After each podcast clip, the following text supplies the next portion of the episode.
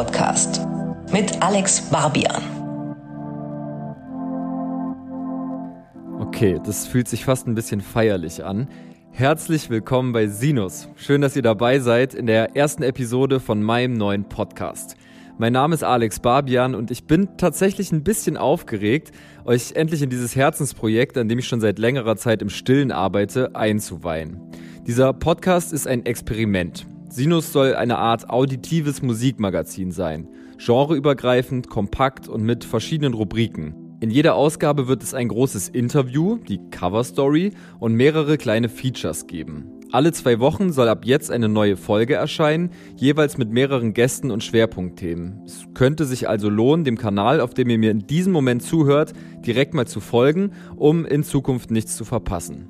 Dasselbe gilt für meine Playlist, auf der ihr ab jetzt alle Songs und KünstlerInnen findet, die oder mit denen hier bei Sinus gesprochen wurde.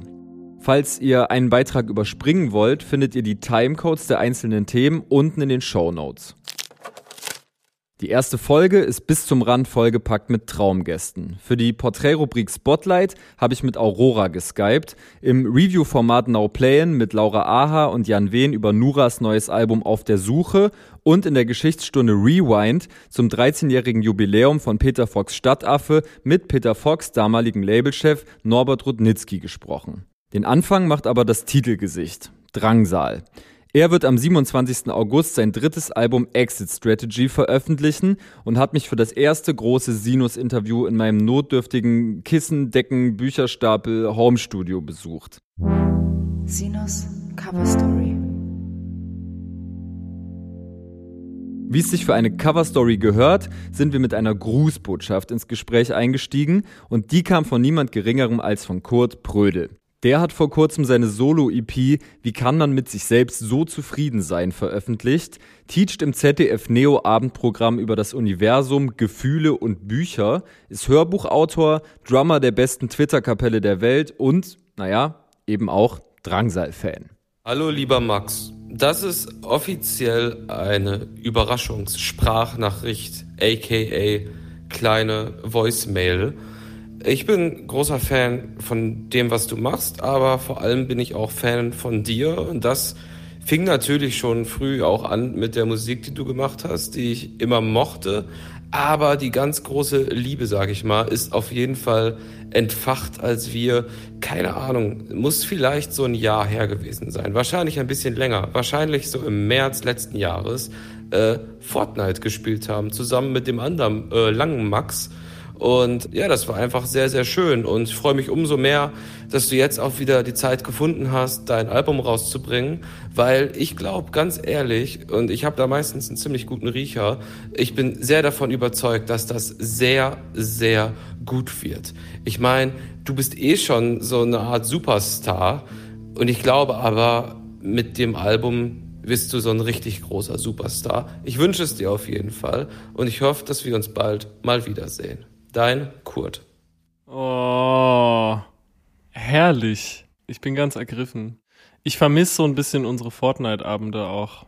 Es war immer ganz geil. Während den beiden großen Lockdowns, harten Lockdowns, hat sich irgendwie so ergeben, dass Fortnite gespielt wurde. Ich weiß nicht, ähm, ich glaube, dass Kurt und äh, seine Kollegin Susi Bums von den Screenshots, dass die das schon länger gespielt hatten. Ich weiß gar nicht, wer der Erste war, der angefangen hat. Wahrscheinlich Max also der lange Max. Wer Max, ist der lange Max? Max, Max Rieger. Rieger. Ja. Genau. Und ähm, da hat er so angefangen, Fortnite zu spielen und ich war halt so, Alter, was bist du denn für ein Lappen? Das ist so ein Kinderspiel und ich werde niemals Fortnite spielen. Und irgendwie mein Kumpel Search You hat dann auch angefangen und dann war ich so, alles klar, komm. Ich spiele jetzt Fortnite. Ist natürlich ultra geil. Und ich war dann so, okay, ich werde aber kein Geld dafür ausgeben. Ach, ich brutal viel Geld in so Kostüme und so gesteckt. Und das Ding ist, auf eine Art war das total schön, so die irgendwie die Hälfte der Drangsal-Band war da dann auch dabei und die Mia Morgan und Leute aus ihrer Band und der Hotzo. Und man hatte jeden Abend, wusste man A, was man macht, auch wenn man nicht raus kann. Dann haben wir uns im Discord einfach immer unterhalten und ja, das war total schön, weil irgendwie hatte man dann immer was zu tun und war, hat sich dann auch nicht so allein gefühlt. Kurt hat eine Sache gesagt, mit der ich tatsächlich sehr gut bonden konnte. Er meinte, du seist ja schon so eine Art Superstar, aber mit dem nächsten Album wirst du so ein richtiger Superstar. Das wage ich zu bezweifeln. Aber ich habe irgendwie auch das Gefühl, dass es so, bei dir steht so kurz vorm großen Knall. Nee, das glaube ich nicht. Das glaube ich wirklich nicht. Aber ist es eine Marschrichtung gewesen in der Albumarbeit, so ein Klima zu erschaffen oder scheißt du da eigentlich drauf? Ich weiß nicht so recht, was das Gefühl in den Leuten auslöst. Ich glaube, mutmaßen zu können, dass es vielleicht daran liegt, dass die Songs einfach etwas simpler, verständlicher, vielleicht für manche auch doofer sind. Also weißt du, es ist halt statt so vertrackte, äh, die gibt's immer noch, aber statt so vertrackte Tonartwechsel an jeder Stelle gibt's jetzt halt Chöre und so, weißt du, fast so stadionmäßige Chöre und so und irgendwie vielleicht auch Hooks, die man sich schnell behält. Aber das war nicht, es gibt, es gibt nicht so eine richtige Marschrichtung. Ich setze mich dann einfach hin und ich schreibe die Songs und ich habe mit den meisten Songs, die man da hört, kurz nach der letzten Platte oder sogar schon während der letzten Platte angefangen. Und äh, dann erst so während der Albumproduktion wurde das alles so, gab es nicht so ein Credo oder so. Einfach gemacht. Ich glaube, das Gefühl, um deine Frage zu beantworten, entsteht so ein bisschen aus dem, ja, du bist jetzt seit ein paar Jahren wirklich Feuilleton-Liebling, hast diesen Gewesen. Podcast. Gewesen. Ach, immer noch. Nee, ich glaube nicht mehr mit der Platte. Aber warum solltest du es jetzt nicht mehr sein? Weil du zu Dinge doof simpler die gehalten Leu- Ja, hast? ich glaube, es ist Ja. für die einfach zu doof. Crazy. Also, Ich weil, versuche immer so den Spagat zu machen zwischen ultra schlau und ultra doof. Halt, ich finde, ich sag's äh, ständig, ich finde halt Tic-Tac-Toe genauso geil, wie ich halt Blumfeld geil finde. Und ich finde, das muss irgendwie eine Schnittmenge geben. Und ich finde halt so asoziale, geschmacklose The Prodigy Rave-Synthesizer über so eine Kirmes-Pop-Punk-Nummer, die fast 200 BPM hat, mit so Kinderlied-Flair, das finde ich halt mega. Ich finde halt so Punk, aber als Huba-Buba-Kaugummi. Kurz und schmerzlos und total überfordernd. Wie so ein Center Shock. Weißt Ja. du? Erinnerst du dich noch an Center Ja, Shocks? auf die hat man immer Fall. aus dem Schwimmbadkiosk geklaut. und die in den freundlichsten Farben waren meistens die schlimmsten. Genau. Und es ist aber sau, also es ist ultra intensiv, aber es ist super kurz. Es ist kein, kein komplexes Drei-Gänge-Menü.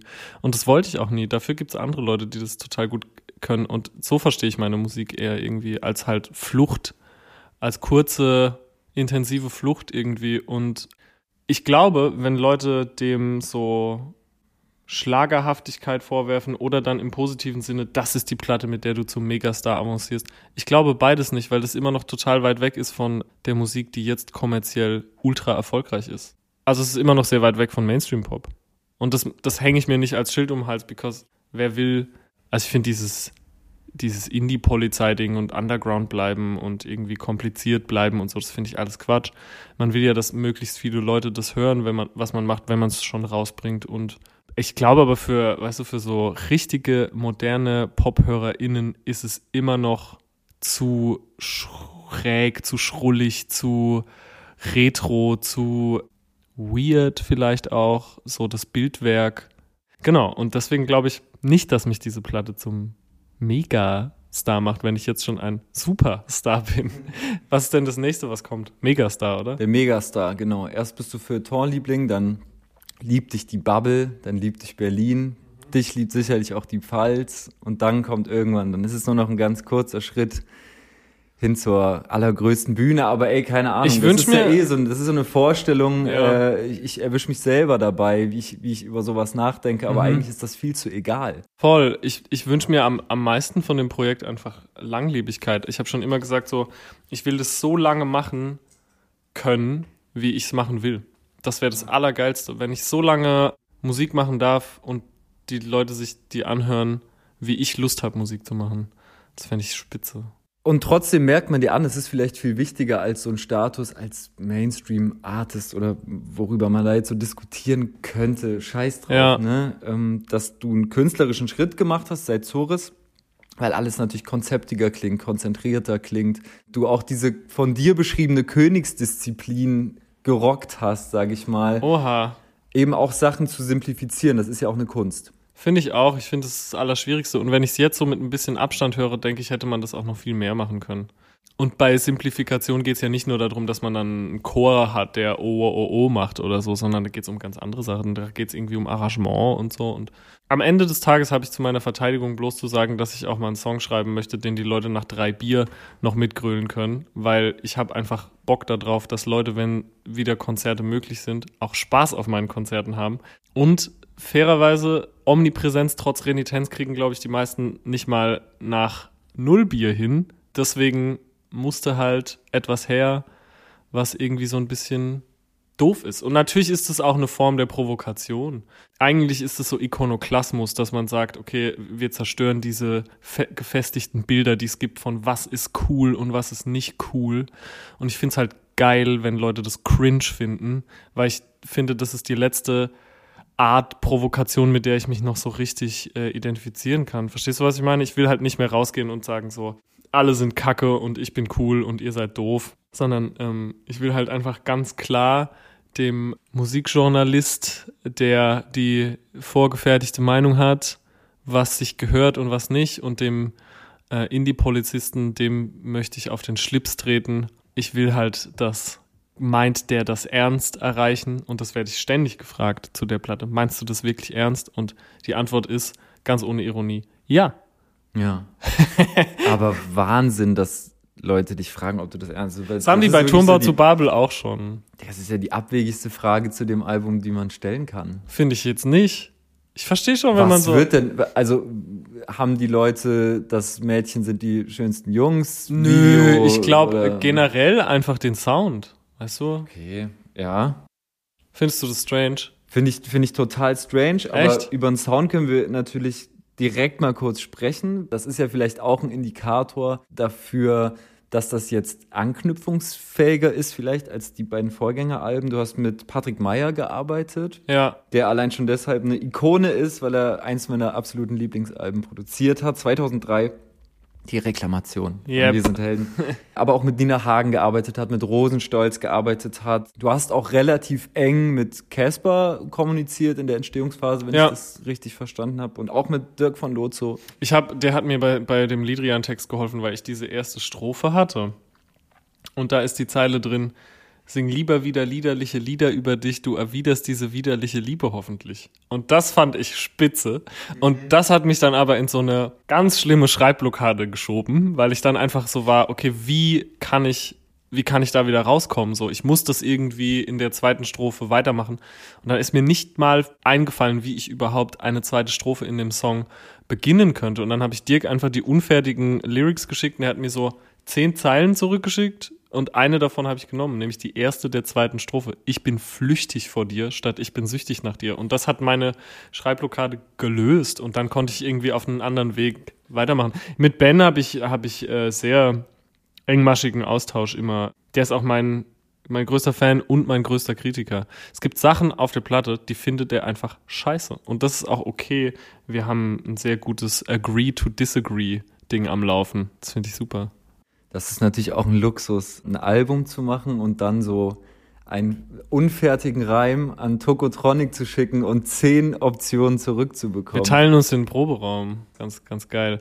Du, weißt du, ähm, mit Patrick muss ich gestehen, ich bin natürlich der Meinung, dass Patrick diese Platte fantastisch produziert hat. Hat er auch. Ich finde, die klingt super.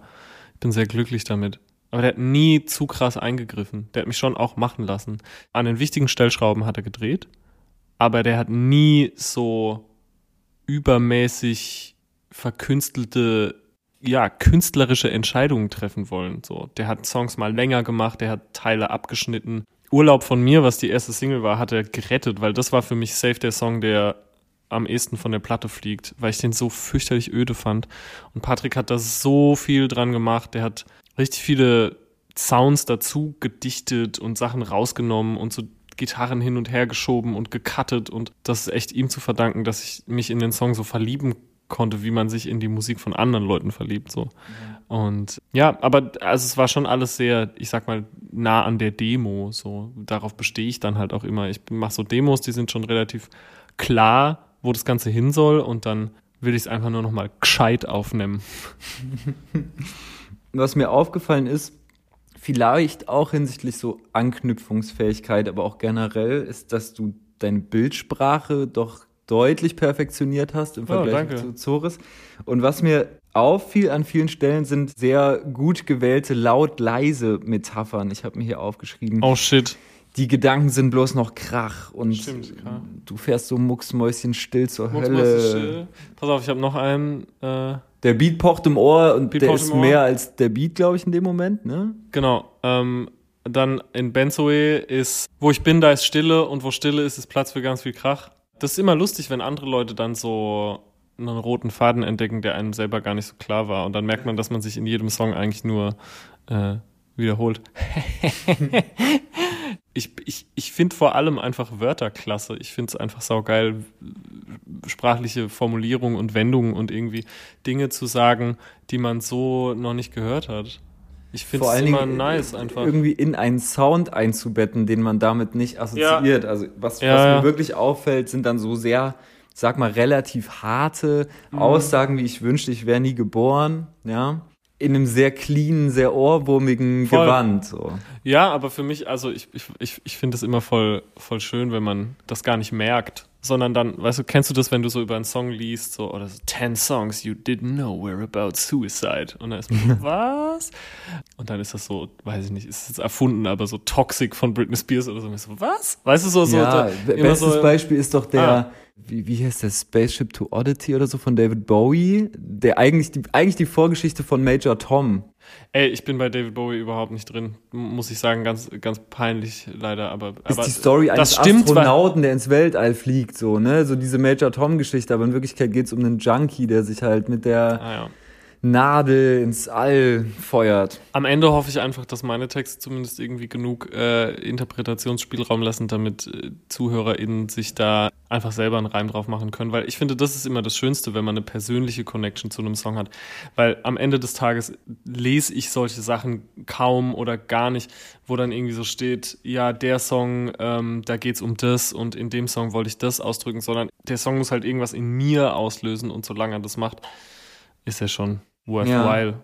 Trifft das denn dann auch auf deine eigenen Sachen zu, so? Nee, ich weiß schon, warum ich die geschrieben habe, aber das ist ja dann auch eher so Therapie und Beschäftigung, ähm, Beschäftigungstherapie und äh, so Problemlös Probleme lösen. Also ich finde, das fällt jetzt gerade auf der neuen Platte extrem auf. Es ist das mit Abstand selbstreferenziellste Drangsal-Album. Ja, bisher. ja, ja, voll. Ich komme auch nicht drum rum. Das ist echt krass. Ich finde so Bands total klasse, die es schaffen, irgendwie nach außen zu blicken, aber es gelingt mir einfach nicht. Ich bin da ganz unempathisch. Ich bin kein Geschichtenerzähler, so. Ich erzähle halt über mich. Und ich finde aber, ja, also wie gesagt, ich weiß, worum es geht und mir geht es auch um was, aber wenn jemand anderes einen anderen Bezug dazu findet, dann ist mir das sehr recht. Ich will nicht der sein, der sagt, in dem Song geht's darum und in dem Song geht's wiederum darum und in dem Song geht's wiederum darum, sondern es ist so, ey, find your own entry point. Ja, Mäßig. genau, aber jetzt ist es in dem Fall ja sehr offensichtlich, dass es um Identität, Selbstliebe, Selbsthass, in erster Linie Selbsthass, würde ich fast sagen, geht. Ja, Und ich würde sogar die These aufstellen, dass fast alle, ich glaube, es gibt ein, zwei Ausnahmen, die ich so rausgehört habe, fast alle elf Songs im weitesten Sinne Selbstgespräche sogar sind. auf eine Art, ja. Ja. Ja, voll. Aber das ist, also, ist Musik auf eine Art ja fast immer irgendwie. Ja, doch, ähm, mhm, ja, doch. Bestimmt, ja. Ich finde auch, dass das Album halt, ich hoffe, dass die Leute das am Stück hören, weil es auch eigentlich wie so ein, ich habe es mir immer wie ein Kreis vorgestellt. Und dann geht's wieder von vorne los mäßig. Pass auf, das muss ich dir jetzt vorlesen, ja? Ich habe ich hab versucht, diese, die Schizophrenie, die in diesem Album, in dieser, in diesem Spannungsbogen so schlummert, irgendwie aufzuschreiben. Du kannst mich gerne berichtigen. Du steigst halt ein mit, mit dieser Fluchtfantasie, ja? Dann folgt direkt die Ausstrie Ausstiegsstrategie, die sich eigentlich schon durch Song 1 äh, so definiert hat und dann haben wir ein sehr empowerndes Momentum mit Mädchen sind die schönsten Jungs, dann rutschte aber doch wieder ab äh, in so ein gewisses, würde fast sagen, Selbstmitleid. Und dann, dann kommen so zwei mal mehr, mal weniger toxisch beziehungsweise abgeklärte Liebeslieder, vielleicht auch Ja, an dich Lidrian, selbst. ich bin ne? nicht so schön wie du. Genau. Ja. Da siegt dann irgendwie doch die Selbstakzeptanz, habe ich mir aufgeschrieben.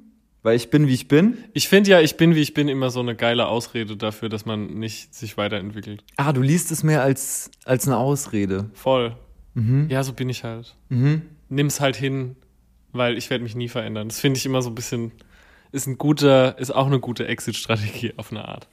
Ist dir mal aufgefallen, dass in dieser Gesellschaft dieses sich niemals verändern und sich nicht verändert haben so positiv gelabelt ist, obwohl es eigentlich völliger Quatsch ist, sich nicht zu verändern? Ich glaube, da findet aber gerade so ein Wechsel statt, auf jeden Fall. Dass man, glaube ich, den Leuten auch die Fläche gibt, hoffentlich, äh, sich weiterzuentwickeln oder sich zumindest irgendwie anders zu entwickeln. Sich überhaupt zu entwickeln. Ja. Okay, weiter geht's. Urlaub von mir. Genau. Also ich habe jetzt nicht Auch jeden ein Song Lied. sondern mehr Ja. so diesen, ne, du weißt, so Ja. die, diese Wellenbewegung im Album. Ähm, das Ich bin, wie ich bin, siegt eigentlich äh, oder ist so ein bisschen das Resultat aus diesem, ich will mich ständig auch mit irgendwem und irgendwas vergleichen Ja. und so. Und das ist eigentlich auch schon toxisch in sich.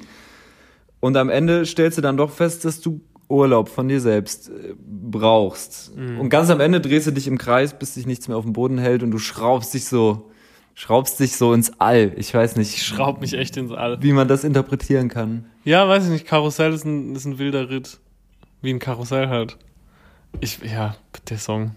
I don't know.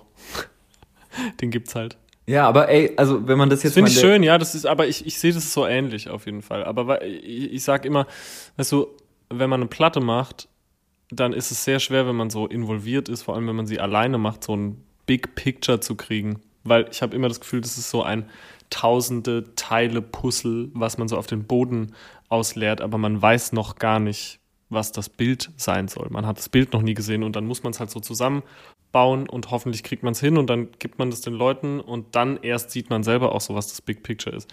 Dass das Album Exit Strategy hieß, war einfach, weil mir der Begriff so gut gefallen hat. Aber zu dem Zeitpunkt ist mir noch gar nicht aufgefallen, dass tatsächlich jeder Song auf eine Art darum geht, wegzulaufen. Aber vielleicht in meinem Unterbewusstsein war es mir dann schon vorher klar. Ich weiß es nicht. Ich finde es immer ganz geil, wenn man so Abstand dazu kriegt und es dann auch fertig ist und einen Anfang und ein Ende hat und so ein abgepacktes Ding ist, eine CD oder so. Und dann merkt man erst so, holy shit, das ist ja alles dieselbe Kacke. Mäßig. Also nicht, nicht schlecht, sondern so, ah, krass, also ich, ich habe das selber total weil wenn ich das mache, weißt du, dann schreibe ich den Song, okay, dann ist der fertig und dann wird erstmal nur noch aufgenommen, dann geht's um Gitarrensounds und dann geht's um den Mix und das Master und dann geht's um die Verpackung und hey, was ist die erste Single und so, weißt du, und, und erst dann zu den Interviews ist es oft so, dass man sich dann wirklich dezidiert irgendwie damit auseinandersetzt, um was es da eigentlich geht. Und es gibt auch Songs, da kann ich es nicht mehr so genau sagen und da muss ich dann selber einen neuen Zugang zu finden und da hilft dann immer Live-Spielen, finde ich ganz gut. Alles derselbe Brei oder so, das trifft's eigentlich nicht, weil du hast ja irgendwie diese, Doch, auf eine Art schon. also da drin steckt ja so viel Schizophrenie und so viel entweder oder und so Ja, viel, voll. Äh, wie soll ich sagen, ähm, Kapitulation, gleichzeitig aber auch so viel Empowerment. Ja, auf eine Art äh, ist es ne? beides. Weißt du, es ist halt so, das ist eine Frage und eine Antwort auf eine Art. Ja. Die Frage ist die Antwort. Und dann ist es ganz interessant, dass du mit der Zeile alte Bilder blenden mich äh, ins Album reingehst, so als Rein wär- slidest. rein sliding, into, slidest. sliding into the album. Genau. Like. der Reinslider. Und äh, irgendwie, äh, genau, könnte man ja in dem Moment denken, es ist ein sehr autobiografisches Album. Ich finde, das wird dann eigentlich im Verlauf nicht so deutlich. Wie autobiografisch ist es? Wie sehr reflektierst du deine Geschichte? Der Escape Fantasy ist schon doll. Autobiografisch. Weil, also ja, der, der ist, also ich finde, der ist, der ist vielleicht nicht autobiografisch, also biografisch exakt, aber der ist vor allem ähm, unmissverständlich, finde ich. Ich finde natürlich, egal wie ich es drehe und wie ich es wende, das, da steckt einfach, da steckt sehr viel von mir drin. So. Es gibt wenige Songs, wo jetzt, die jetzt eher so ein generelles Statement sind, sage ich mal. Ich würde irgendwie sagen, dass ein Lied geht nie kaputt, ist der, der wahrscheinlich am, am ehesten rausfällt, weil es da einfach um nicht per se um mich selber geht, sondern weil es da um so einen generellen Gedanken geht, so um Zerfall und um Tod und jeder braucht ja irgendwas, woran er sich klammern kann. Und bei mir ist halt Musik und ich fand irgendwie, das ist ein ganz gutes, ein ganz guter Gedanke, dass Lieder halt einfach nicht kaputt gehen können. Alles andere schon, nur Musik nicht. Auf eine Art vielleicht stimmt es auch nicht. Für, für, für, viele Leute können, kann Musik natürlich auch die Bedeutung verändern oder kaputt gehen, wenn der Künstler, die Künstlerin irgendwelche doofen Sachen sagt oder so. Aber ich finde irgendwie nicht. Ich finde irgendwie, dass es halt, dass viele Sachen so alleinstehend sind, als wären sie so in Stein gemeißelt. Das ist so ein Relikt mehr für mich, Musik. Und ich ent, ent, entferne das dann komplett vom Interpreten oder der Interpretin. Für mich ist es mehr so wie, ja, ein Relikt. Und das fand ich irgendwie ganz schön. Aber der Rest ist durchaus sehr ich-bezogen. Schnuckel ist vielleicht auch schwierig, Mhm. das, das zu lesen, aber not my problem. Ja. Nee, und du hast natürlich recht, irgendwie. Glaube ich auch mein Lieblingssong von der Platte. ich Schnuckel? einen- Ja, wenn Ja? ich einen wählen müsste, ja. Ich finde, der ist, er ist eine Frechheit, eine musikalische Frechheit.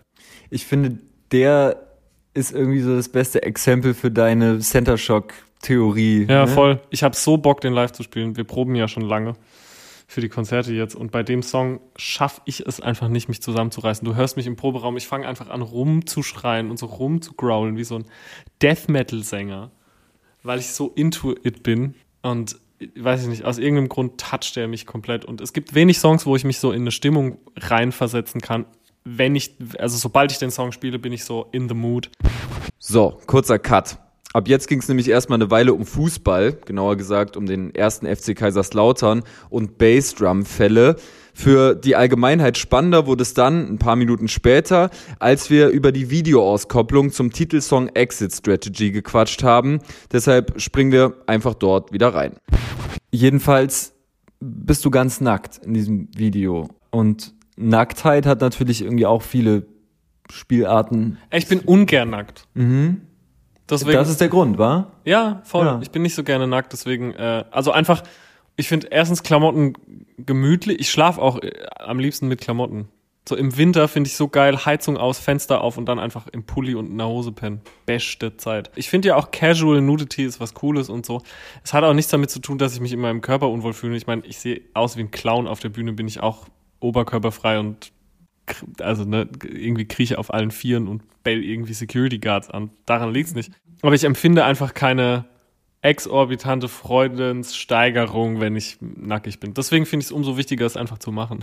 Ja, gerade in dem Kontext die eigene Identität äh, erkunden und so. Und auslöschen. Darum geht's Und ja in den auslöschen? Videos. Es wird ja immer weniger von mir und ich werde immer, verschmelz halt immer mehr mit den Katastrophen um mich rum. Ja, aber Nacktheit ist natürlich auch irgendwie so ein Symbol für Neuanfang. Geilheit. Du, du, du, richtig? Für Sexiness. Sex. äh, aber auch für mache mich blank und werde ein neuer Mensch, weil Voll. jetzt ist hier ganz viel neue Plattform, die man bedecken kann mit Ja. neuen Dingen. Und das passiert ja dann auch.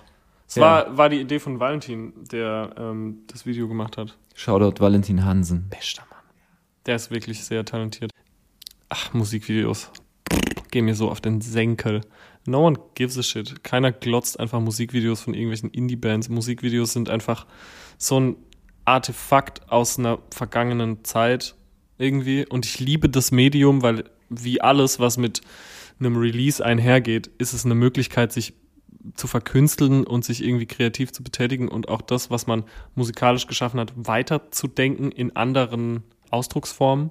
Aber es verschlingt fürchterlich viel Zeit, fürchterlich viel Geld, fürchterlich viele Ressourcen für Fragezeichen in, also was man so rauskriegt, finde ich immer ist so, jo, also ich check, dass irgendwie Rammstein und irgendwelche riesen Rapper krasse Musikvideos brauchen als Promotool, aber ich weiß gar nicht, ob das als im weitesten Sinne Independent Band oder Indie-Musiker oder mittelgroßes Deutsch-Pop-Rock-Projekt äh, so wichtig ist. Ja. Ich fand aber das Urlaub von mir Video bis jetzt das Beste. Ich sag's nochmal, das, ist- das ist ein gutes Video. Das hat unser Keyboarder gemacht, überlegt dieses Mal. Das hat einfach eine Person gemacht, alleine am Computer. How is this possible? Wirklich, diese ganzen Köpfe und so. Drangsal-Anhängerköpfe sind alle nicht echt. Nein, das hat Johannes Valenta mit Software gemacht. Über Monate hinweg, die arme Sau. der, ist, äh, der ist heftig talentiert. Ich bin sehr froh, dass er jetzt auch in unserer Band ist. Ich habe total Bock. Der kann einfach alles. Von Keyboard bis Animation. Diese ganzen Trailer, mit denen ich immer die Singles ankündige, die muss auch er machen. Also das ist ihm sehr gut gelungen. Ich habe Ja, jetzt auch. wirklich gedacht, ihr Ich finde auch, habt das so Mädchen sind die schönsten Jungs Videoklasse. Äh, Also, ne, es ist einfach nur.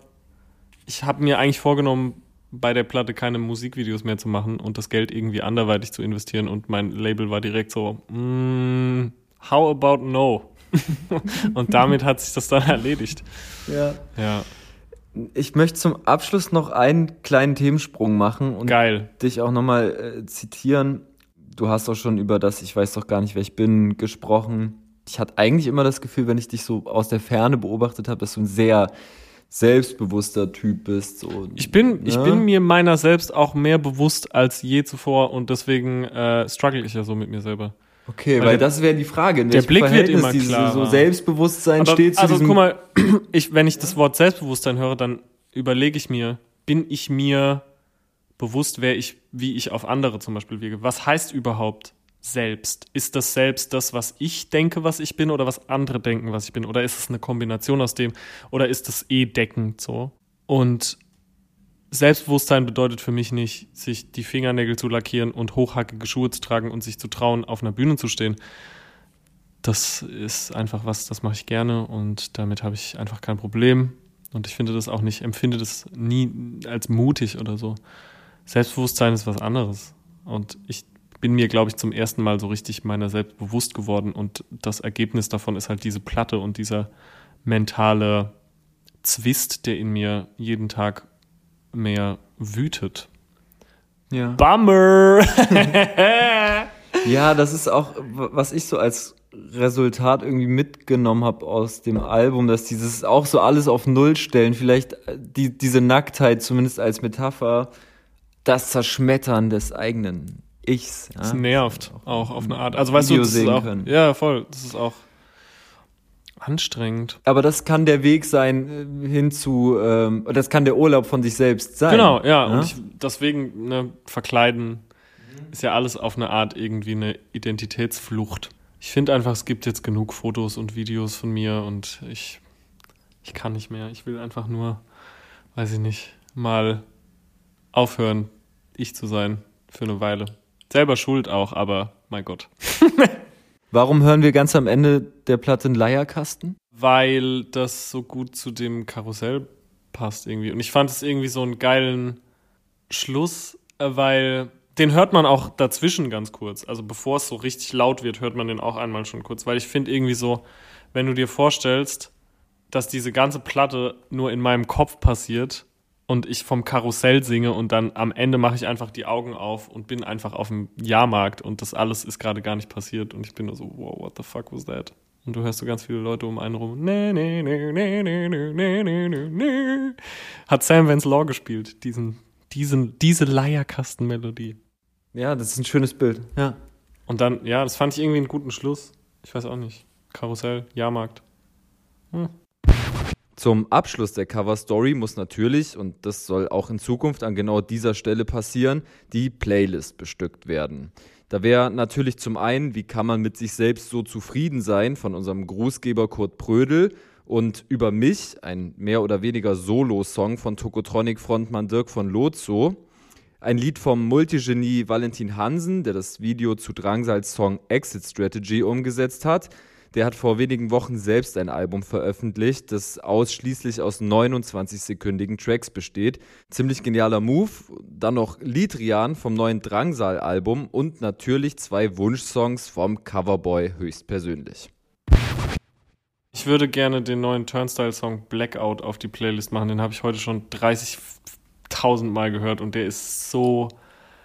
Äh, warum werden die immer besser? Ähm, da kriegt man einfach. Mein Drummer Christoph, äh, den ich über alles liebe, der hat mir heute den Song geschickt und dann einfach dazu geschrieben. Da kriegt man Bock auf Action. und das beschreibt den Song eigentlich ganz gut. Und dann, ähm, hm, lass mich überlegen. Only a Lad von Oingo Boingo. Das hat mir jetzt einfach eingefallen. Finde ich auch einen guten Song. Herrlich, oder? Ja. Danke für die Einladung. Danke, Drangsal. Sinos Spotlight.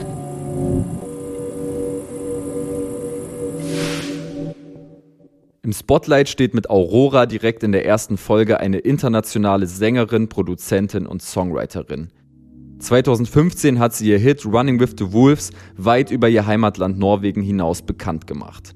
Etwa zur selben Zeit, und das zeigt, wie intensiv sie von Beginn ihrer Karriere an in den deutschen Markt verstrickt war, war sie als Songwriterin für Lena Meyer-Landrut tätig.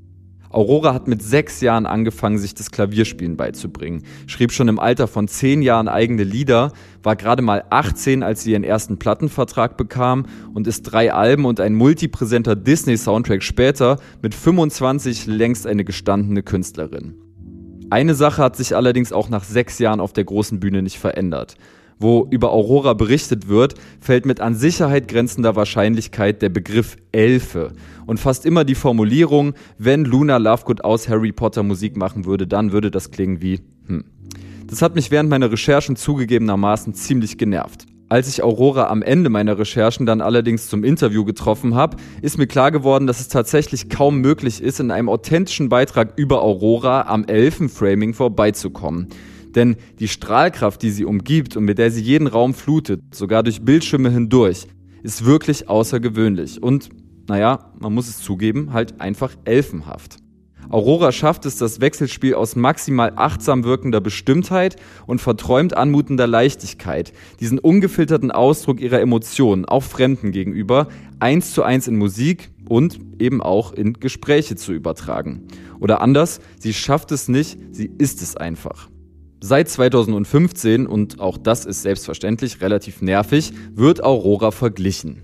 Meistens mit Enya, Lucky Lee, Kate Bush, Lord, Sia, Björk oder natürlich Billie Eilish. Wirklich interessant und irgendwie stichhaltig ist eigentlich nur der Vergleich mit Billie Eilish.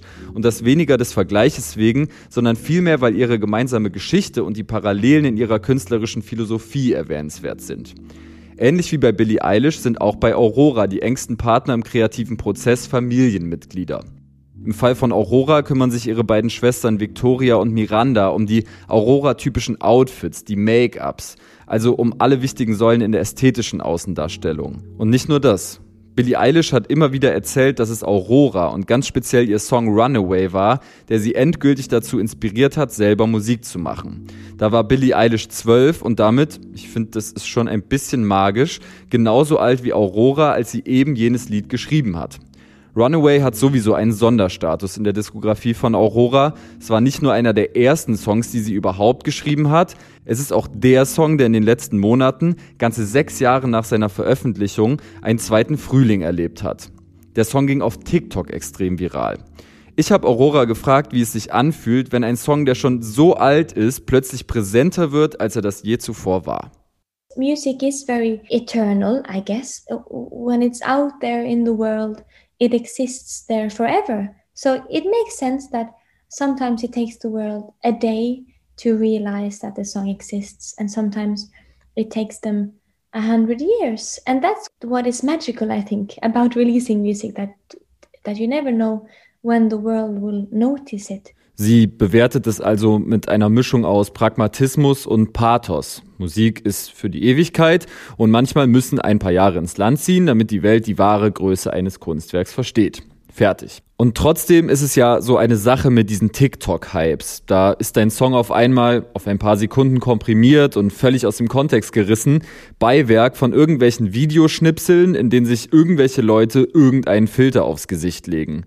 Gerade für eine Künstlerin wie Aurora, die ihre Musik in ihrer Botschaft sehr ernst nimmt, muss es doch, so war zumindest meine Vorstellung, verwirrend sein zu beobachten, wie Runaway plötzlich völlig entkoppelt seine eigenen Wege geht. No one have have thought about that aspect of it before. Like you're the first person to ask it. So that's very nice. But yeah, it is it is very strange, I guess. But also it makes sense to me because when when I finish a song, I feel like it goes from being mine to being the world's. So when I release music, I I already know in my heart that this song is not only mine anymore. It's everyone's song and it belongs to the world and it's it's their problem now this song. And so it makes sense to see all those different faces and all those different videos but it's it's weird too. I haven't uh, thought about it that much before, but I think I like it. Es ist ja schon interessant, wie bescheiden, wie allseitig und romantisch Aurora über ihre eigene Kunst denkt.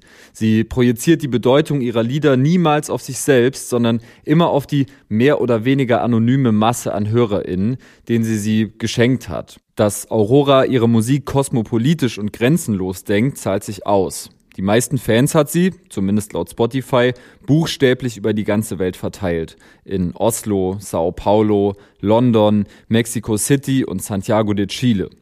Selbst in Zeiten der Pandemie ist sie immer wieder auf Reisen gegangen, hat, um nur ein Beispiel zu nennen, ihre im Juli erschienene Single Cure for Me in Australien geschrieben. Mich hat es interessiert, welchen Einfluss der Ort, an dem Auroras Musik entsteht, auf den Charakter ihrer Musik hat. It influences me a lot. You're you're completely right. I get very affected, or I guess most people are affected, but but I get very affected by where I am and how it smells and how people are and how you know the weather is and how I feel in the different places around the world. And when I write music here in Norway, I can hear the nature here. I can hear the silence and the you know the feeling of being at home. Um, and I can definitely hear that I'm not at home um, in Cure for Me because it's very different. Cure for Me ist ein kraftvolles politisches Statement gewachsen aus Auroras persönlicher Empörung über eine Welt, in der es an vielen Orten immer noch verboten ist, sich zu seiner Homosexualität zu bekennen. Aurora solidarisiert sich hier aber nicht zum ersten Mal mit der LGBTQ-Community und allgemein mit den Unterdrückten, den Ausgestoßenen, den von Leitkulturen als komisch gelesenen. Auch Themen wie Feminismus, Umweltschutz oder mentale Gesundheit ziehen sich durch ihr gesamtes Werk. I grew up very isolated in on the countryside of Norway, you know, and it's hard to pay attention to everything that's happening out there in the world. And I'm happy that traveling has opened my eyes that way, so I can write more about all the different problems people are facing out there. And Cure for me is about one of them. It's about conversion therapy that is still allowed in so many countries against homosexuals um, which is awful to be told that you need to be cured for the love you have in you. Um, and also people that every day are told that who they are is wrong and that they have to change or that they act wrong or look wrong, um, which doesn't make any sense either. So it's a very important song for me, even though it's very weird and, and, and, and strange. It has a very important message that we should never be ashamed of who we are and we never need a cure for the human being we are inside, um, which is important. Cure for Me war gleichzeitig der erste große Vorbote eines neuen Albums, das noch im Herbst 2021 erscheinen soll. Weil ich zum Zeitpunkt unseres Gesprächs noch nicht die Möglichkeit hatte, mir selbst ein Bild von der neuen Platte zu machen, hat Aurora versucht mir zu erklären, inwiefern sich das neue Album in ihrer Wahrnehmung und Vision von den drei zurückliegenden LPs unterscheiden wird, beziehungsweise von den zweieinhalb zurückliegenden LPs, Aurora bündelt Infection of a Different Kind Step 1 und A Different Kind of Human Step 2, nämlich zu einer Art Konzeptprojekt. It's very different from my previous albums, but it's very like it it makes a lot of sense to me because I've made two and a half album already and I'm going to make so many albums and I have to try different things obviously or it's just boring. Um so it's it's it's a very interesting like third a chapter. And it's it's definitely different from what i've done before but it's very aurora. It's very like um about contrasts about like the light and the dark and about good and evil and and heaven and and hell and and humanity. So i'm very inspired by by different things and on this album and i'm asking very different questions on this album that, that I, I have asked before, which is interesting. And it's very Aurora, but it's a kind of like a new side of me I haven't included in the music before. Because I, I am a very playful human being and I haven't been that playful in the music and humoristic. And this album has a lot of humor and playfulness. Like Care for Me isn't exactly a beautiful song, but it's a very playful song. The album is very funny. Im direkten Kontrast dazu, einem Album, das eben nicht nur deep und nachdenklich, sondern auch verspielt und in vielen Facetten humoristisch und im Stile von Cure for Me lebensbejahend ist, hat Aurora in einem anderen Interview erzählt, dass sie schon länger darüber nachdenkt, ein Album zu machen, das sich konzeptuell mit dem Tod auseinandersetzt. Es hat mich interessiert, warum sie dieses Thema so sehr beschäftigt. I don't know. I think about death quite a lot. I'm not afraid of it. but I think about the eternalness in it. And I think about how it should affect the way we live, because we know we're going to disappear one day, anyways. And also, all the people that have lived and loved and cried and laughed before us that are now gone.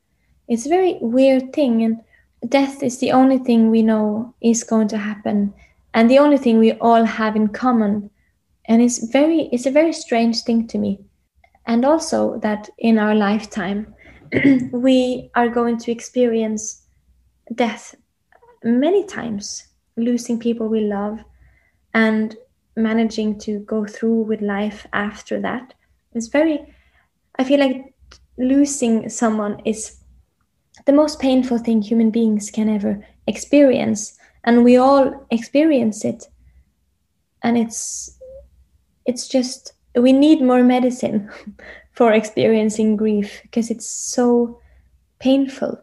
So I definitely want to spend a lot of time in my life making as much music that can be medicine for this incredible pain that death can can bring. Um, this this album has a little of it. I think all my albums have because I'm very fascinated by death. Um, but I will make albums that has more more to do with it. Uh, but one album like medicine, and one that is more exploring the like what death is. you know, more like philosophical. But this album, the next one, is a lot about life and how I think we should live life because we're going to die anyways. So that's kind of how death fits into this album. Da war sie wieder. Diese konsequente Bereitschaft, völlig unverblümt und mit einer beachtlichen Leichtigkeit über Intimitäten und Schmerz zu sprechen.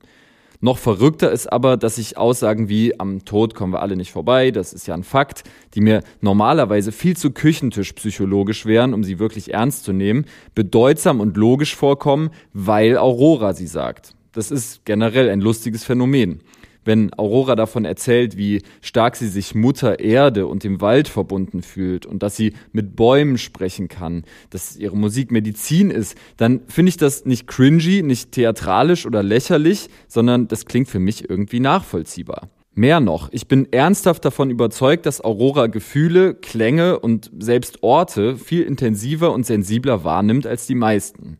Diese Fragilität ist nicht gespielt, kein Image, keine Fassade. Genau darüber habe ich im Voraus lange mit meinem Kumpel Mauli gesprochen, der seit Jahren großer Fan von Auroras Musik ist. Und als ich eine Zusage für das Interview hatte, dachte ich mir, dass es doch ganz schön wäre, wenn Mauli selbst die Möglichkeit hätte, Aurora eine Frage zu stellen. Und das hat er dann auch gemacht. Hi Aurora, I love you and I can't wait to see you on stage in Berlin next year. My question refers to your song The River, where you say that sometimes you have to cry to free yourself from the sadness. And I wonder, do you remember the time when you realized that it's a kind of healing to cry out your sadness? And also, when was the last time that you had to do it? Oh, oh, he's so sweet. I love him too. Thank you for the question. Um, well, I think I realized it quite young that crying helps because I've never had been found it lo- logically logical that I should hide my emotions. it, it doesn't make sense to me. So I've always been very comfortable in my emotions. But and when you look at babies, they cry all the time when they want to because it's natural. And it's weird that we forget how healing and important and natural crying is.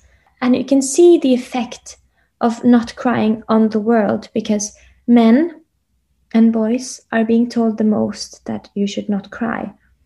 and it, you see how much more often men are taking their own life than women in the world. I think 73% of suicides are men, and then 27% is women. 73%. It's just, it's so much. And I think a reason for that is that men are, are being told that they are not allowed to feel or ask for help or cry. And I think we have a very clear evidence of how hurtful that is for a human to keep things inside. I I I cry all the time and I love crying and I love talking about it and um, opening up about it because we need to understand that these things you go through and you think you think you're the only one and you think you're all alone and none of us know that we're all going through the same things because we're not talking about them. But it can be so easy to find a friend or the person next to you on the bus and i i can almost guarantee that they know exactly how it feels to be in the spot where you are now because we're all going through the same things.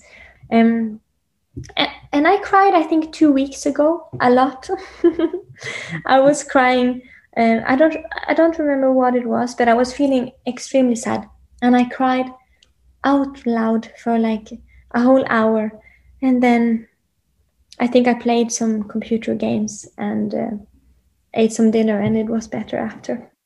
Aurora mag eine Art Lichtgestalt sein. Viel wichtiger ist aber, dass sie ein echtes Vorbild ist. Ich glaube, es ist weniger die Vergötterung ihrer Person als die pure emotionale Bindung zu ihren Liedern, die die Leute bei ihren Konzerten reihenweise zu Tränen rühren. Auf ihrer Europatour wird sie am 24. Februar im Berliner Tempodrom spielen mit einem neuen Album im Gepäck. Wenn ihr schon immer mal ein Bier mit Mauli oder mir trinken wolltet, dann wisst ihr jetzt, wo ihr das machen könnt. Aurora selbst hat mal gesagt, dass sie sich wünscht, irgendwann die schönste Musik zu machen, die es je gab. Und nachdem ich sie kennenlernen durfte, traue ich ihr das umso mehr zu. Cure for Me findet ihr auf der Sinus-Playlist. Wir springen in die nächste Rubrik. Stellt euch vor, dass ihr so langsam im hinteren Teil der Musikzeitschrift, vielleicht so auf Seite 75 angekommen seid. Sinus Rewind. Oh, yes, I remember that. In der Rubrik Rewind soll es jetzt um ein Album gehen, das schon seit einiger Zeit auf dem Markt ist, genauer gesagt seit fast auf den Tag genau 13 Jahren. Es war das erste, letzte, einzige Soloalbum von einem gewissen Peter Fox, bürgerlich Pierre Bagory, und es war ein Geniestreich. Die Rede ist natürlich von Stadtaffe, veröffentlicht am 26. September 2008 über Downbeat Records, einem Sublabel von Warner Music. Peter Fox war zu dieser Zeit längst kein No-Name mehr. Seit 1998 war er Gesicht und kreativer Motor von Seed. Die damals elfköpfige Band hatte mit ihrem Song Ding 2006 den von Stefan Raab initiierten Bundesvision Song Contest gewonnen und im Herbst 2007 beschlossen, nach zehn gemeinsamen Jahren eine Bandpause einzulegen. Den dadurch entstandenen Leerlauf wollte Peter Fox eigentlich nutzen, um ein Album für einen anderen Künstler zu produzieren. Das hat mir Norbert Rudnitzky bestätigt, der als Head of Downbeat Records damals als, so steht es zumindest auf dem Backcover von Stadtaffe, Mann beim Label für Peter Fox und eben Stadtaffe zuständig war. Zunächst muss man mal ja sagen, dass es gar nicht Fox Plan war, die Platte selber zu machen, sondern wollte sie eigentlich mit dem Sänger CeeLo Green produzieren, mit dem sie ja auch schon bei Seed bei Aufstehen zusammengearbeitet haben, der aber genau zu dem Zeitpunkt einen riesigen weltweiten Erfolg mit Niles Barkley hatte und damit dann auch nicht mehr zur Verfügung stand. Ich war ehrlich gesagt äh, recht froh darüber damals, weil ich irgendwie schon dachte, es könnte sein, dass wenn Pierre die Platte selber macht, sie doch auch noch mal erfolgreicher sein könnte. Pierre war ja sozusagen oder ist ja auch das Mastermind hinter Seed immer gewesen, das musikalische. Und bei allen erfolgreichen Seed-Singles war er ja auch maßgeblich äh, beteiligt in der Produktion, auch in der Performance. Und ich hatte eigentlich immer das Gefühl, wenn Pierre eine Platte alleine macht, dann kann die durchaus so erfolgreich sein wie eines der letzten Seed-Alben, vielleicht sogar noch ein bisschen erfolgreicher was dann natürlich passiert ist, hat wirklich niemand geahnt.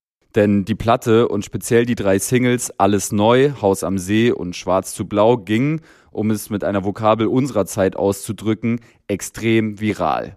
Stadtaffe erreichte seinen kommerziellen Zenit allerdings nicht, wie wir es ganz speziell von den erfolgreichsten Rap-Alben der letzten Jahre gewöhnt sind, in seiner Release-Woche. Die Platte ist über einen längeren Zeitraum hinweg gegrowt und fuhr die größten Erfolge erst Monate nach Veröffentlichung ein. Nicht durch Streams, sondern eben durch physische Verkäufe. Stadtaffe ist in einer Zeit vor Deluxe-Boxen, vor Instagram, vor Playlisten oder Video-Interviews erschienen. Es ist kaum vorstellbar, aber die Musikvideos auf dem offiziellen Peter Fox YouTube-Kanal sind bis heute zum Teil nur in 360 Pixel Auflösung abrufbar. Stadtaffe hat sich seine Hörerinnenschaft also nach und nach und in erster Linie übers Radio und Musikfernsehen erschlossen. Wir wussten dann schon so Ende 2008 im Dezember, ui, das ist eine sehr, sehr erfolgreiche Platte. Hier können wir 500, 600.000 Alben verkaufen vielleicht. Ähm, und ich glaube, dass man festgestellt hat, dass es wirklich ein Werk für die Ewigkeit ist, eigentlich erst in den Jahren danach wirklich äh, klar geworden. Die Platte hat bis heute 1,3 Millionen Alben und auch nochmal 260.000 DVDs verkauft.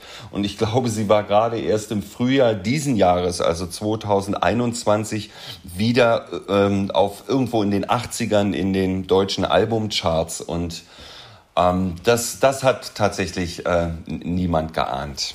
Aber was hat Stadtaffe zum Werk für die Ewigkeit gemacht? Da wäre zum einen das unverwechselbare Soundbild. Das Album ist in Kollaboration mit dem Produzentenduo The Crowds entstanden. Phasenweise waren auch Ruth Maria Renner, ihr kennt sie als Miss Platinum, und Grace Risch in den Entstehungsprozess involviert. Stadtaffe hat sich an Elementen aus dem Dancehall und Hip-Hop bedient, trumpfte gleichzeitig aber auch mit der mächtigen Aura der Klassik auf. Das klang alles mehr komponiert als produziert, irgendwie wie Filmmusik. Abgesehen von ganz wenigen Synthi-Sounds und Scratches hat Peter Fox das Klangbild tatsächlich extrem analog gehalten. Alle zwölf Songs auf Stadtaffe lebten von den großen Streichern und Live-Drums, die das 40-köpfige Babelsberger Filmorchester mit echten Instrumenten eingespielt hatte den Reggae-Einflüssen, die bis heute zur DNA von Seed gehören, ließ Peter Fox auf Stadtaffe bewusst wenig Raum. Die Rhythmen waren drangvoller, wirkten irgendwie bedrohlicher und was bei Seed die Blasinstrumente waren, waren auf seinem Soloprojekt die Streicher. In seinen Texten hat Peter Fox zwar mit ziemlich komplexen Reimschemen gearbeitet, aber auf den ersten Blick wirkten die einzelnen Lines äh, trotzdem relativ simpel, reduziert und vielleicht gerade dadurch fast schon pathetisch. Es ist schon beeindruckend, wie viele Catchphrases allein im größenwahnsinnigen Opener alles neu stecken. Ich verbrenne mein Studio, schnupfe die Asche wie Koks.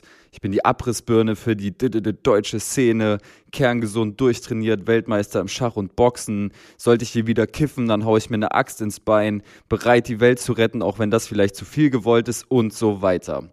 Peter Fox hat Bilder gemalt, zum Beispiel das von Tarek und Sam, die an einer Straßenecke Stress haben, oder das vom Großstadtphänomen Jeder hat einen Hund, aber keinen zum Reden, die sich ins Gedächtnis einer ganzen Generation eingebrannt haben. Und genau diese lyrischen Bilder hat er mit seinen Videos, dem schwarz-weiß neongrün gehaltenen Artwork der Platte und am Ende auch mit der Aufmachung seiner Live-Shows an eine insgesamt ziemlich schlüssige, reale Bildwelt gekoppelt.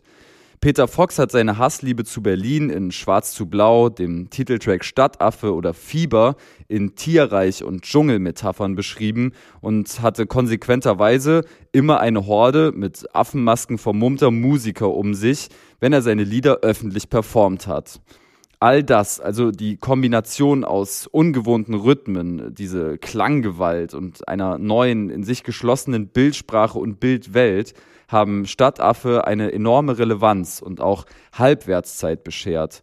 Ich habe Norbert Rudnitzky gefragt, ob Peter Fox mit Stadtaffe in seinen Augen sogar die Musiklandschaft verändert hat ich weiß nicht, ob man sagen kann, dass er wirklich die Musiklandschaft verändert hat mit dieser Platte, aber ich glaube, er hat den Boden bereitet für andere, die nach ihm kamen. Ich könnte mir vorstellen, dass vielleicht auch ein Materia oder ein Kasper nicht die Art von Erfolg gehabt hätten, auch in der Breite, wenn es ein Album wie Stadtaffe vorher nicht gegeben hätte.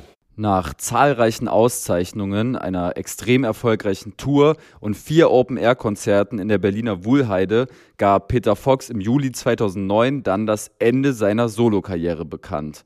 Es gibt wirklich nur wenige KünstlerInnen, die nach einem derartigen Erfolgsprojekt so konsequent waren.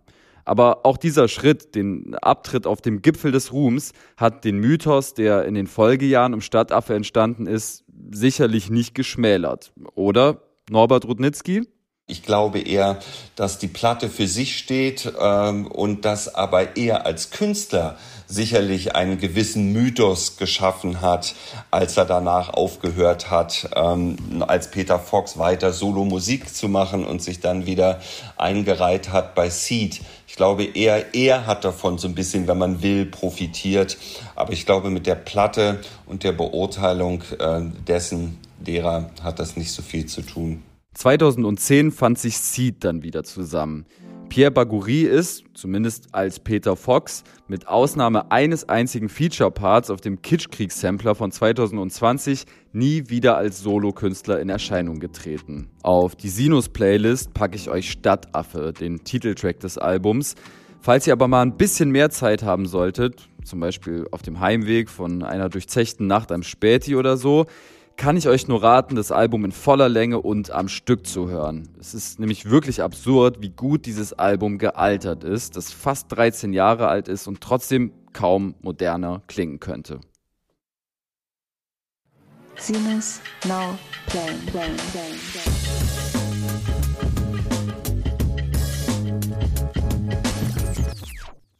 Zum Abschluss dieser Ausgabe möchte ich bei Now Playen noch auf eine aktuelle Neuerscheinung hinweisen.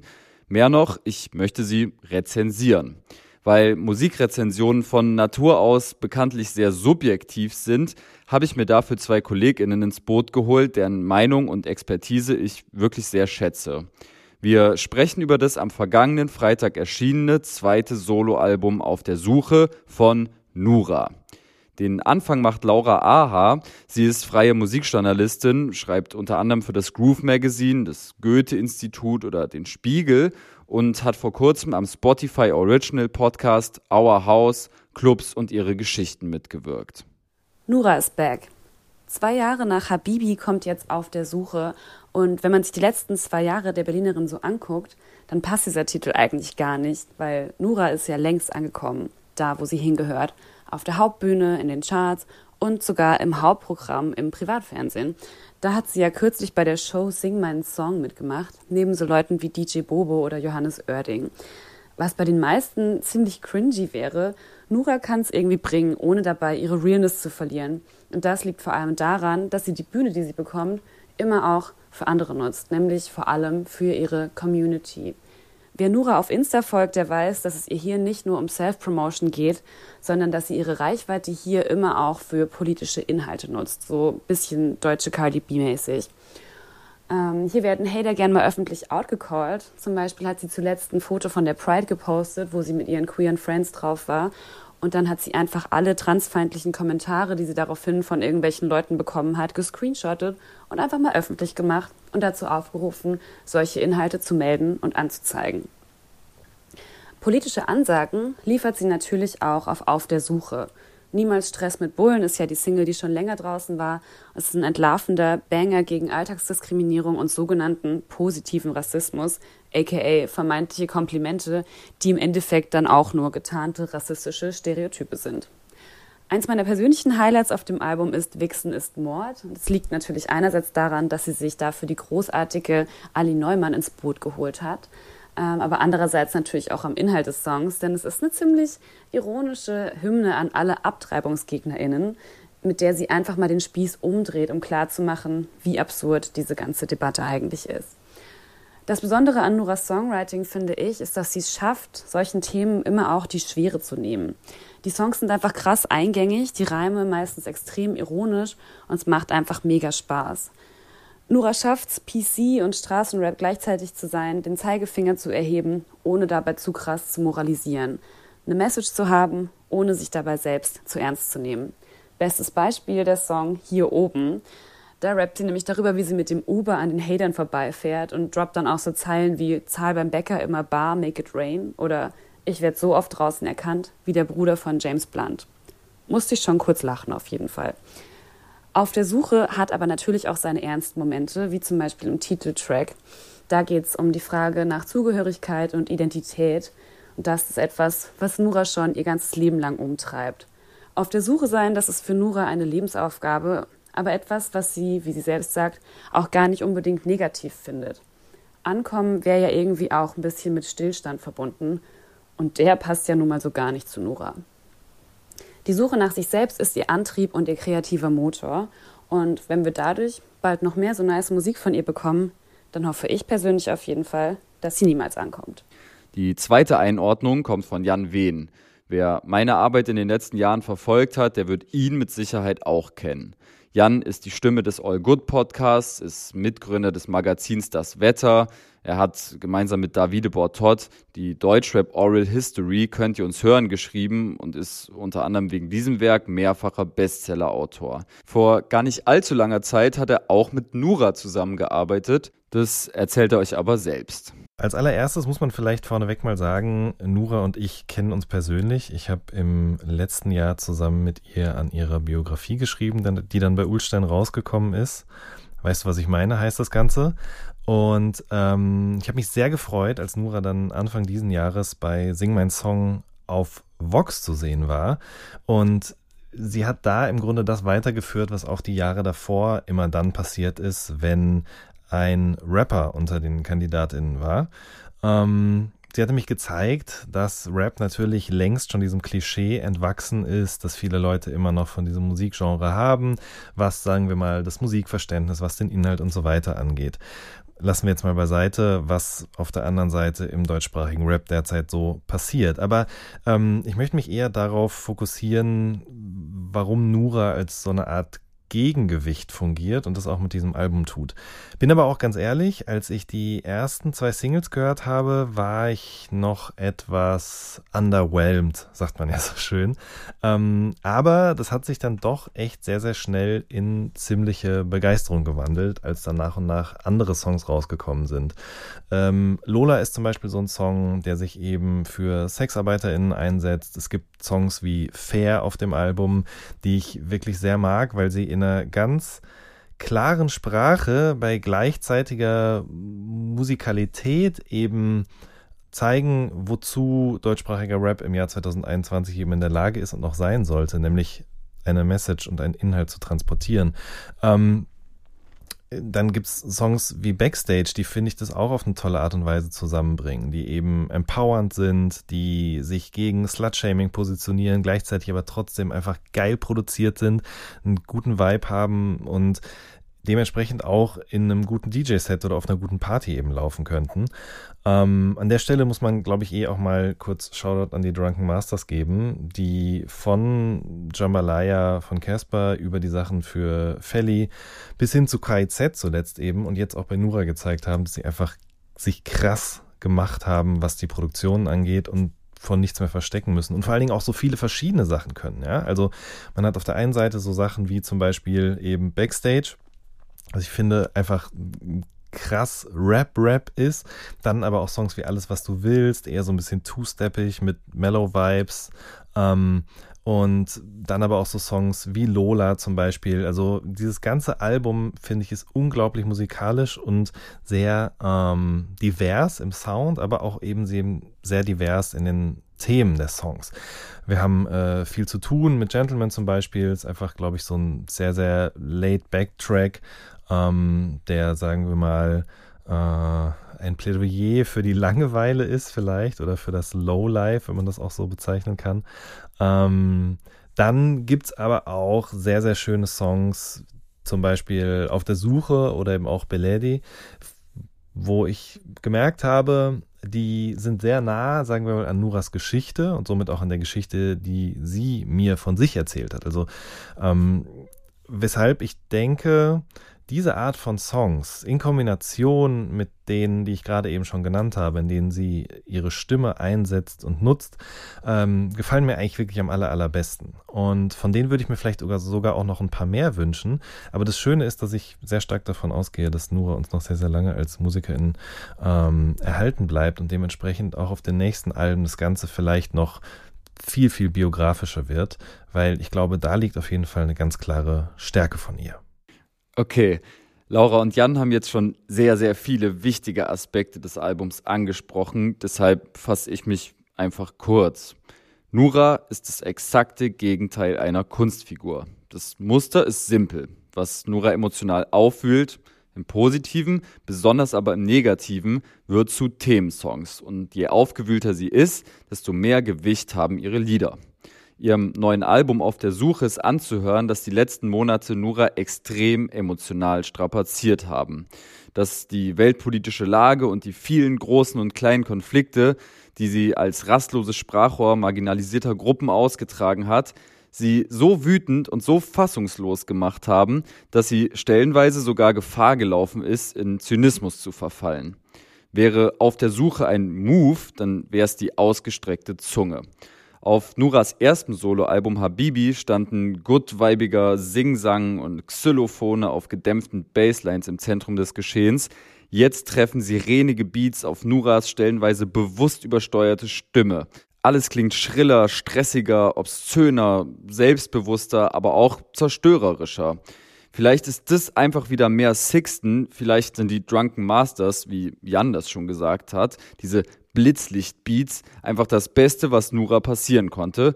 Jedenfalls klang sie noch nie so groß wie auf ihrer neuen Platte, auf der sie endlich den beinahe perfekten Mittelweg aus politischer Message, persönlicher Lebenswelt, Ironie und Nura-typischer Streitlust ausgelotet hat. Auf der Playlist findet ihr mit Fair meinen Lieblingssong aus Auf der Suche. Und das war's auch mit der ersten Folge Sinus. Ich hoffe, dass es euch gefallen hat und freue mich sehr auf eure Anregungen und euer Feedback. Falls ihr mich und meine Arbeit unterstützen wollt, dann würde ich mich sehr freuen, wenn ihr euren Leuten von Sinus erzählt, die Episode teilt, Sinus zum Beispiel auf Spotify folgt oder wenn ihr Zeit und Bock habt, eine Bewertung auf den Streaming-Plattformen hinterlasst. Folgt der brandneuen Sinus-Playlist und gerne auch meiner schon etwas länger existierenden Playlist, die heißt Gold in dein Ohr und wird von mir wöchentlich und ausschließlich mit den spannendsten Neuerscheinungen befüllt. Das Sounddesign und die Jingles hat Josie Miller gemacht. Das Coverlayout und das Logo stammen von Coco Meurer. Den Intro-Jingle hat Vivian Perkovic eingesprochen. Danke an Kurt Prödel, an Drangsal, Aurora, Mauli, Norbert Rudnitzky, Laura Aha, Jan Wehn und Check Your Head. Und danke an dich, wenn du bis hierhin drangeblieben bist. Wir hören uns wieder, um einen guten Start hinzulegen, ausnahmsweise sogar schon nächste Woche, also am 2. September mit neuen Themen und neuen Gästen. Danke fürs Zuhören und bis zum nächsten Mal bei Sinus, euer Alex Barbian.